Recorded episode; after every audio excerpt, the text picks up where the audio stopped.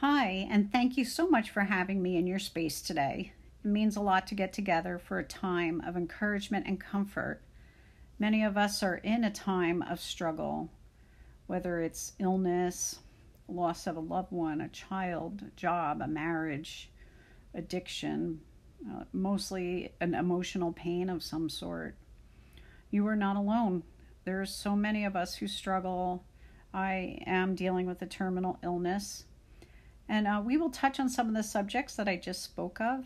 I will have guests to bring their thoughts to the table with their struggle. And I do pray that one of these um, episodes will reach you and give you some guidance and peace and comfort with our Lord.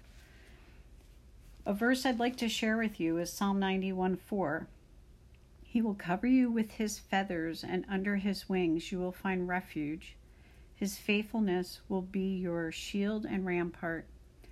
And I love that verse. I meditate on it and knowing that the Lord does bring us comfort. And I would encourage you to just think about that. Like, we don't need to worry or feel alone because our Lord is with us.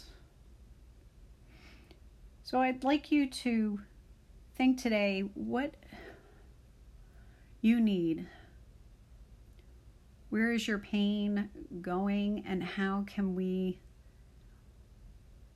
be more positive through it? I find, even with myself, some of the days are just hard and I have to look for that bit of say thankfulness even what you know beautiful outdoors the sky birds trees uh, but it sometimes is as simple as okay i'm i'm breathing today and uh, that's awesome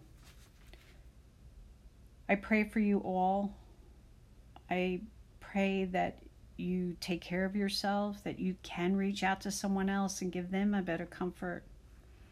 And thank you so much for having me in your home and your life. And we'll meet again.